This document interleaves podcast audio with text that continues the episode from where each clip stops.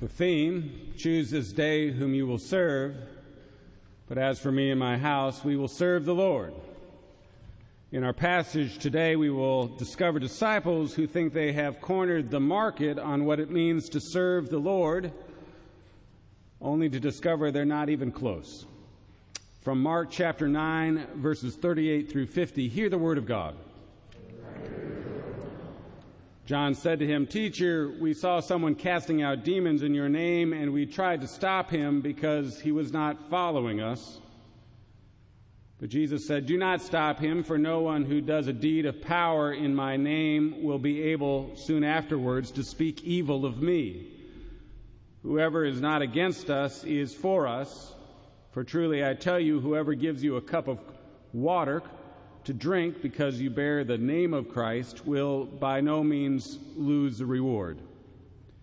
If any of you put a stumbling block before one of these little ones who believe in me, it would be better for you if a great millstone were hung around your neck and you were thrown into the sea. If your hand causes you to stumble, cut it off. It is better for you to enter life maimed than to have two hands and go to hell, to the unquenchable fire. And if your foot causes you to stumble, cut it off. It is better for you to enter life lame than to have two feet and be thrown into hell. And if your eye causes you to stumble, tear it out. It is better for you to enter the kingdom of God with one eye than to have two eyes and to be thrown into hell, where their worm never dies and the fire is never quenched. For everyone will be salted with fire. Salt is good. But if salt has lost its saltiness, how can you season it? Have salt in yourselves and be at peace with one another. And this is the word of the Lord. Thanks be to God. Teacher, we saw someone casting out demons in your name, and we tried to stop him because he was not following us. I don't know about you, but I have never made an appointment on my calendar to cast out a demon. The closest I have come was at a middle school retreat with a kid named Michael Pierce. I remember his father being way too happy to drop him off at the church parking lot. Six days with Lucifer, I like to call it. But as it turned out with Michael, it was more about hormones than it was about demons. And eight months later, he grew out of it. I suspect he may be a parent today with a teenage son, I hope. Um,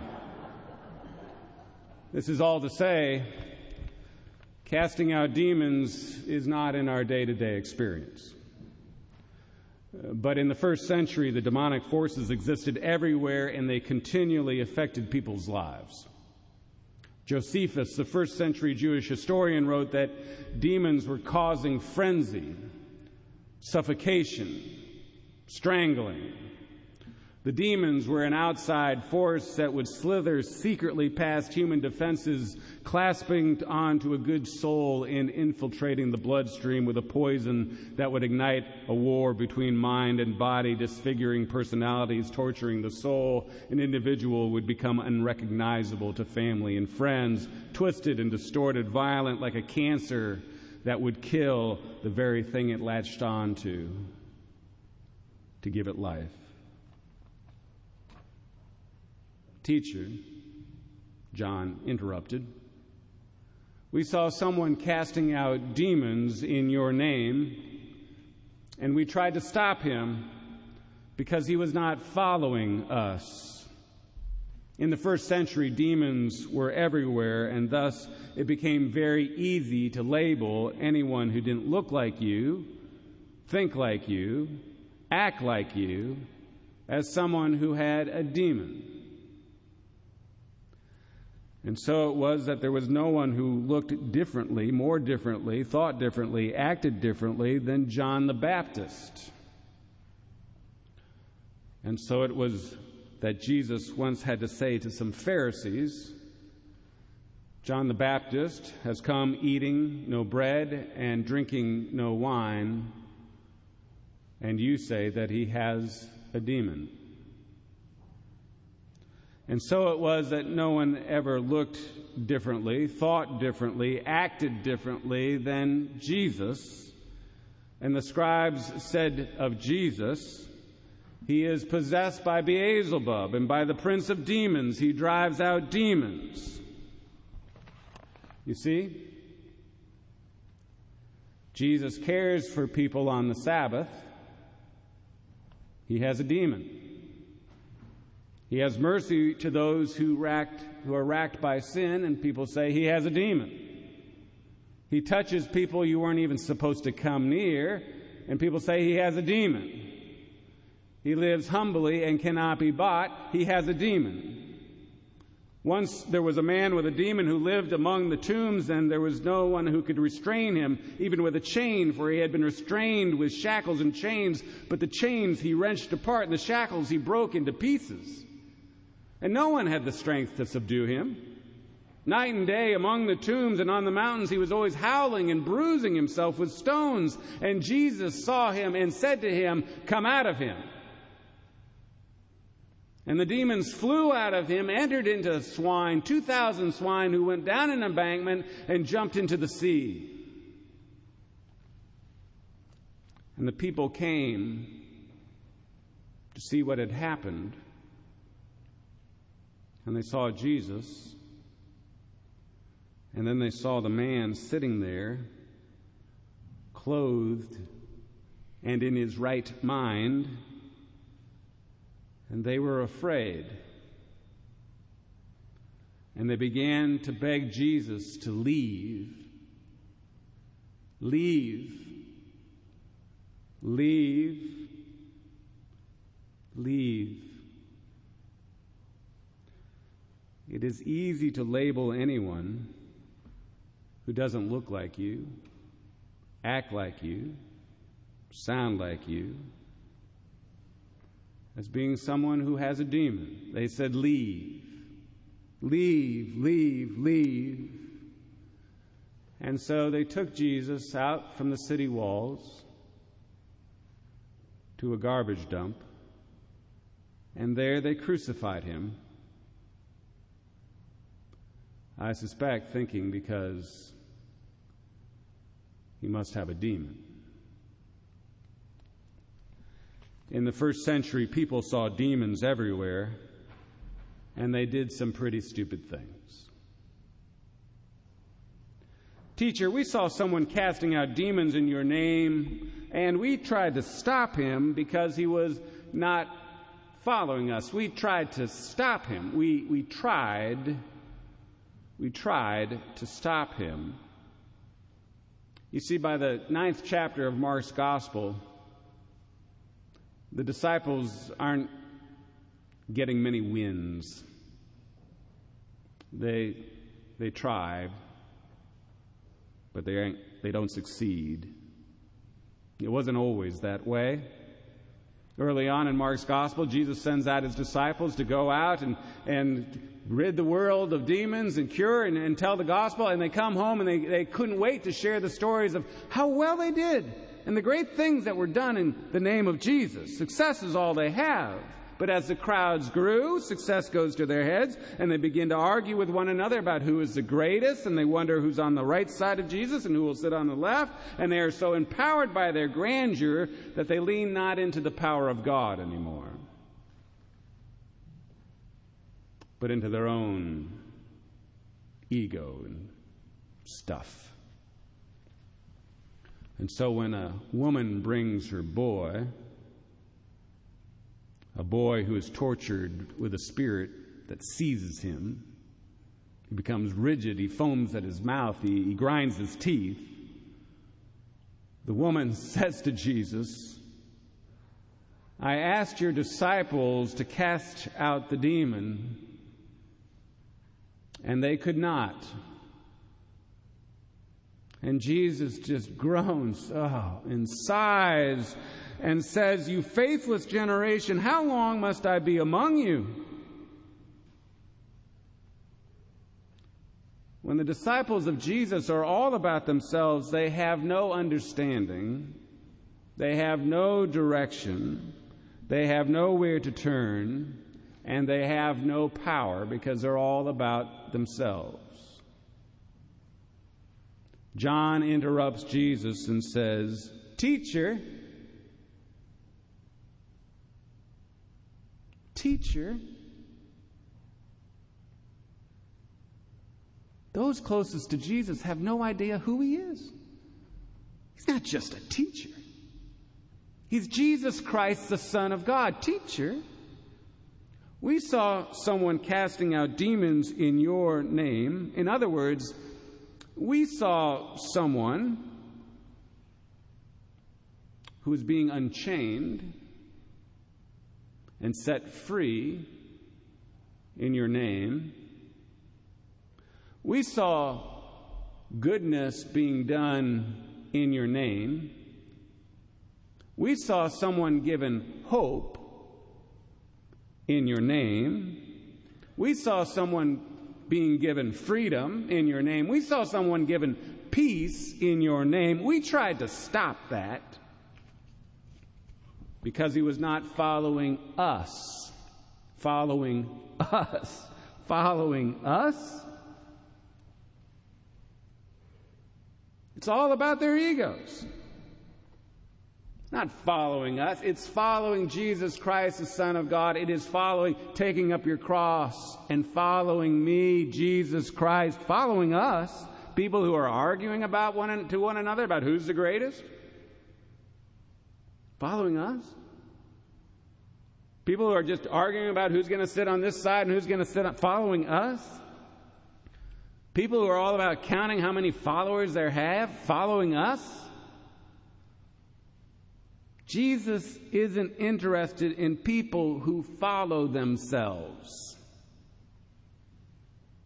It appears Jesus is looking for a few people who can exorcise the demons out of this world. Uh, a few weeks ago, I was in a folding chair in the parking lot uh, behind Hillwood School. It's an odd place to find a seat. I was there because they were dedicating a store that was inside that school. It's a fine school with lots of sharp students. But apparently, for some of those students, they don't have. They don't have any food to eat. They don't have any medicine to speak of. They don't have supplies, paper, pencils. They don't have coats. They don't have. And so they set up this store so that some people could have. I was in a parking lot. And behind me in the parking lot on that folding chair were some refrigerators, refrigerator freezers that were outside plugged in, humming away. There in the parking lot. So that at any given time, day or night, someone who is hungry could open the refrigerator and pull out a quart of milk and stick it in their backpack and have something to eat. That was behind me. In front of me was Michael Oher. I don't know if you know who Michael Oher is, unless maybe you watched the movie The Blind Side. Michael Oher is that once homeless kid in Memphis with a desire to succeed. And he saw playing football as one way in which he could succeed. And he was adopted by that family in Memphis, and he made his way to the Baltimore Ravens and ultimately a Super Bowl championship. Michael Oher, big, right in front of him. And Michael Oher spoke about when he was a kid and he said, I remember at night being so hungry that I'd wake up in the middle of the night and I would fill a bowl of water with water and drink a bowl of water. And sometimes I'd have to drink four, five, six, seven bowls of water to stop the hunger pains so that I could sleep. He said the man in the movie who owned the convenience store is portrayed a little poorly. He said the man in real life who owned the convenience store knew I was stealing food, and he let me do it. As wrong as it was, because as right as it is, no child should be hungry. Not in this country. Not anywhere.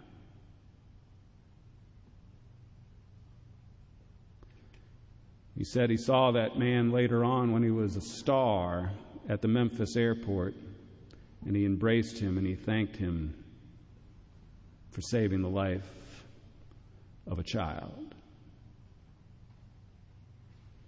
You don't want to make a child stumble. Better a millstone be cast around your neck and you be cast into the sea. Michael said, When I became a success, people said to me, You're a miracle. You're a miracle. And Michael said, If I'm a miracle, we need less miracles. Jesus doesn't need people who sit around looking for followers and thinking that they're great. Jesus needs people who will see the demons that people are up against in this world. People who have no friends, no hope, no food, no life. People need to look around and see those people as children of God and what they're up against and what makes them cry at night. And then, in the name of Jesus, go out and right the world to cast the demons out. It would be a shame if there were people who on a Sunday morning we're just singing songs and praying prayers and thanking Jesus and blah, blah, blah, and trying to make the budget and wondering if we have the numbers and getting into all sorts of arguments that won't amount to a hill of beans in 10 years, 15 years, or five months. While someone else who doesn't go to church is filling a refrigerator in the back parking lot of some school with a quart of milk and some cheese and some bread looking every bit like Jesus.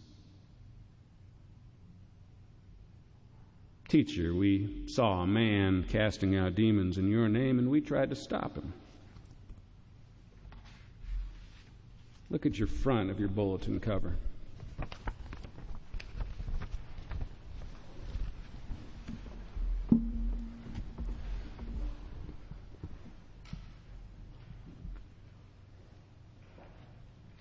This is just a slice, just a small slice, just a thin slice of how we are about in this world in the name of Jesus, casting out all those things that are against people, and saying in the name of Jesus, Our Lord is with you, always is with you.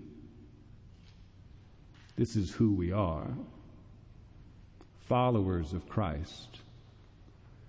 As for me and my house,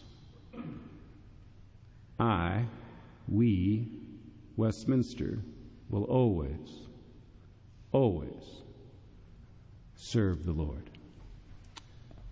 And all God's people said, Amen.